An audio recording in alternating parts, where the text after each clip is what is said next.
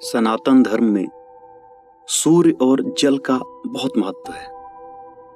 आज हम इसी तथ्य पर वैज्ञानिक दृष्टिकोण से विचार करेंगे और यह देखेंगे कि सूर्य और जल वास्तव में हमारे लिए कितने महत्वपूर्ण हैं और हम इनसे किस तरह प्रभावित होते हैं और इनकी उपासना क्यों बताई गई है शास्त्रों में।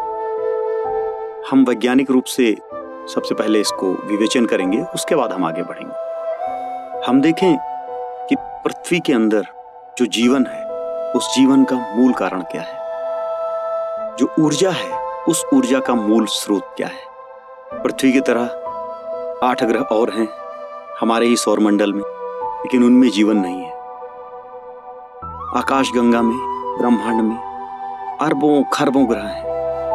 शायद ही कुछ एक में ही जीवन पृथ्वी पर जीवन होने के मूलतः दो कारण एक तो सूर्य का प्रकाश पृथ्वी पर पर्याप्त मात्रा में पहुँचना और दूसरा, पृथ्वी पर जल का होना, पानी का होना, जो कि उस ऊर्जा को अपने आप में समाहित करके रख सकता है। हम देखें कि चाहे पेड़ पौधे हों, उनका विकास हो, उनकी उत्पत्ति हो उनमें जो ऊर्जा संचित है, उसका कारण सूर्य है। वो सूर्य से अपनी ऊर्जा लेते हैं और जल के माध्यम से धरती से पोषण लेते हैं और सूर्य की ऊर्जा को वो अपने आप में संचित करके रखते हैं।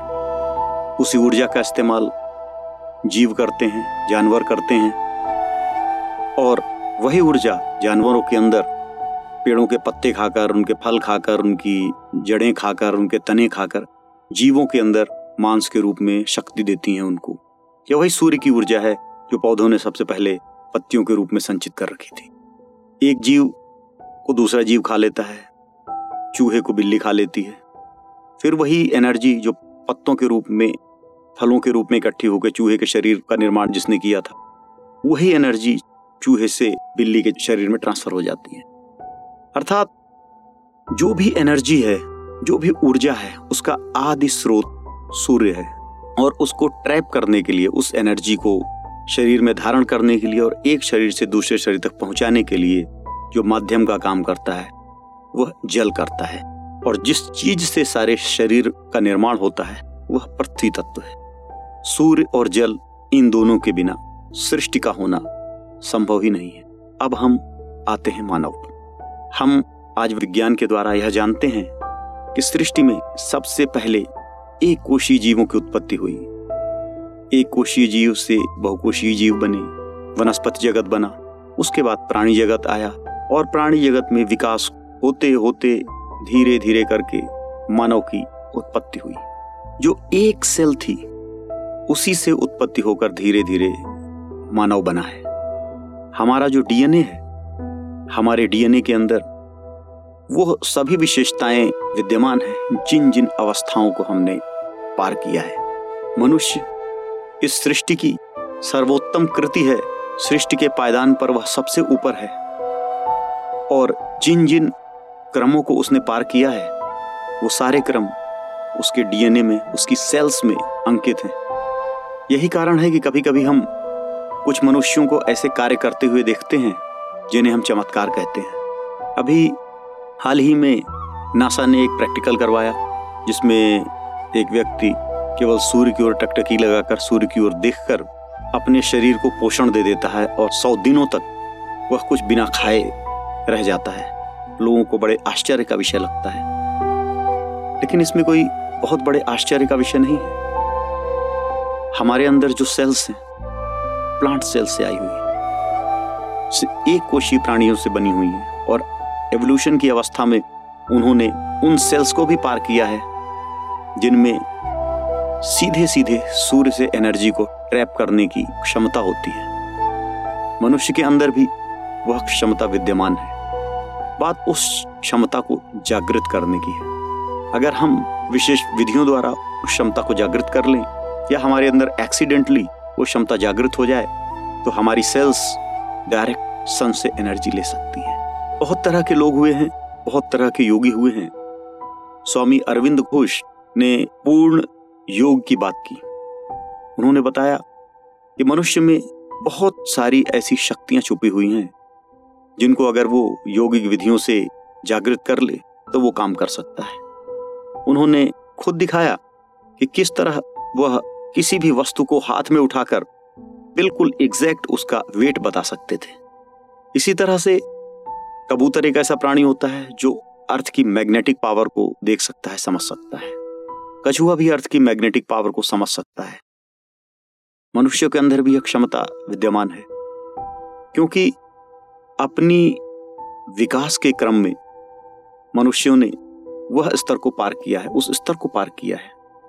आज हम सचेतन मस्तिष्क को उपयोग करते हैं और हमारे अवचेतन में वो जो शक्तियाँ छुपी हुई हैं, हमें उनका कोई ज्ञान नहीं है। यही कारण है कि हम अपने मस्तिष्क के दस भाग का छः परसेंट, सात परसेंट का ही यूज़ करते हैं।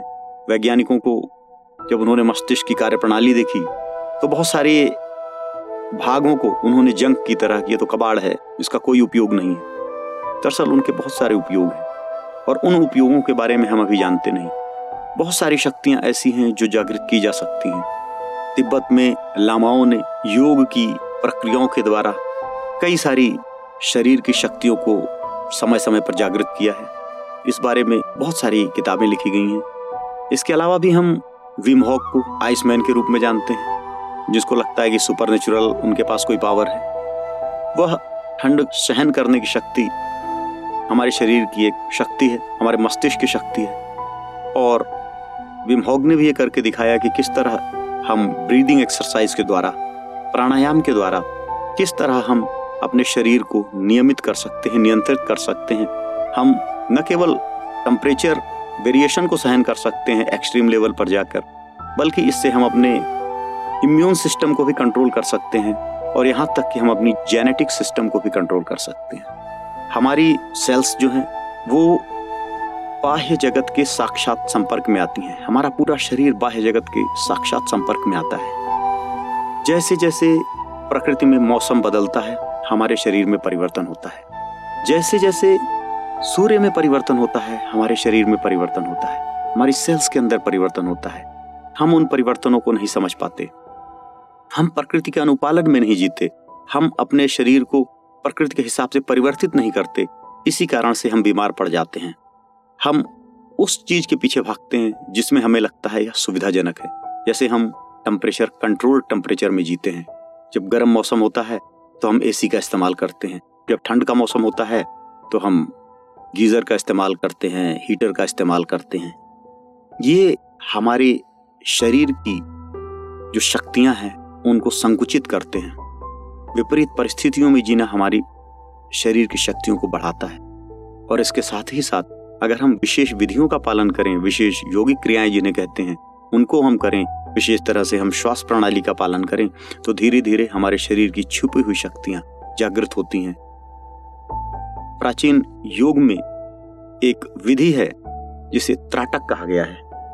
यह न केवल एक कंसंट्रेशन विधि है, बल्कि हमारी आँखों से जो तरंगे निकलती हैं, उन आँखों से निकलने वाली तरंगों के माध्यम से हम बाह्य जगत को प्रभावित करते हैं। आज भी सम्मोहन क्रिया में इस तरंगों का प्रयोग किया जाता है।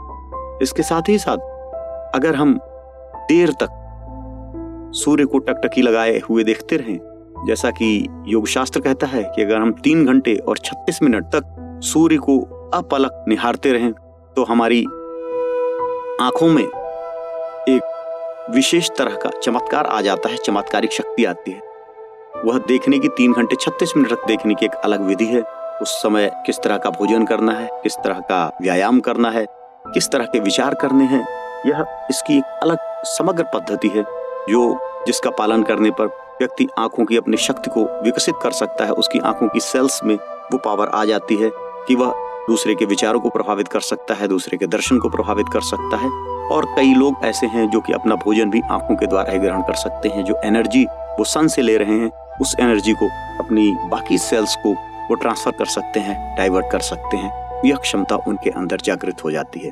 तो हमने देखा, सूर्य प्रथम शक्ति है जो कि सृष्टि की उत्पत्ति का कारण है, जो मानव के विकास का कारण है। प्रकृति के अंदर एक कोशी प्राणियों से लेकर जो मानव तक का विकास हुआ है, उसका कारण सूर्य और जल, ये दो ही तत्व हैं। इसी कारण से इन दो तत्वों की बहुत अधिक प्रधानता है मानव के विकास में और हिंदू धर्म में जहाँ सूर्य की उपासना की जाती है, वहीं सूर्य को जल दिया जाता है। और जब भी विभिन्न तीज त्योहार होते हैं, वहाँ जल में स्नान करना उचित माना जाता है। जल से तर्पण किया जाता है।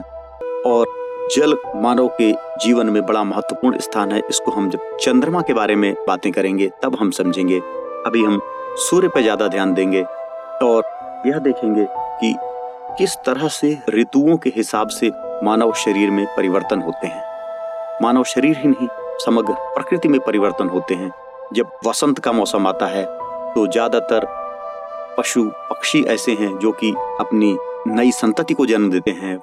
पक्षी अंडे देते हैं, जानवर बच्चे देते हैं, पेड़, पौधे, उनमें फूल आ जाते हैं, फल आ जाते हैं। समग्र प्रकृति एक तरह से नवीन उत्पत्ति करने लगती है। नवीन उत्पत्ति के लिए तैयार होकर कुछ सृजन शक्ति को बढ़ावा देती है। इसका कारण सूर्य है। सूर्य कर्क रेखा की ओर आने लगता है। सूर्य की किरणें तेज होने लगती हैं। प्रकृति को एनर्जी ज़्यादा मिलने लगती है।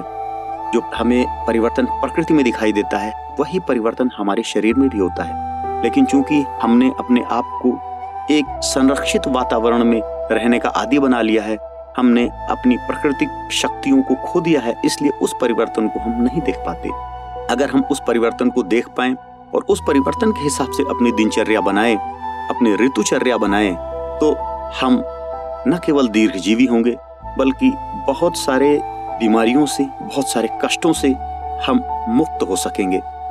ये हमारी चर्चा आगे चलती रहेगी सूर्य के बारे में, क्योंकि बहुत विशद यह अध्याय है, बहुत विशद यह विषय है।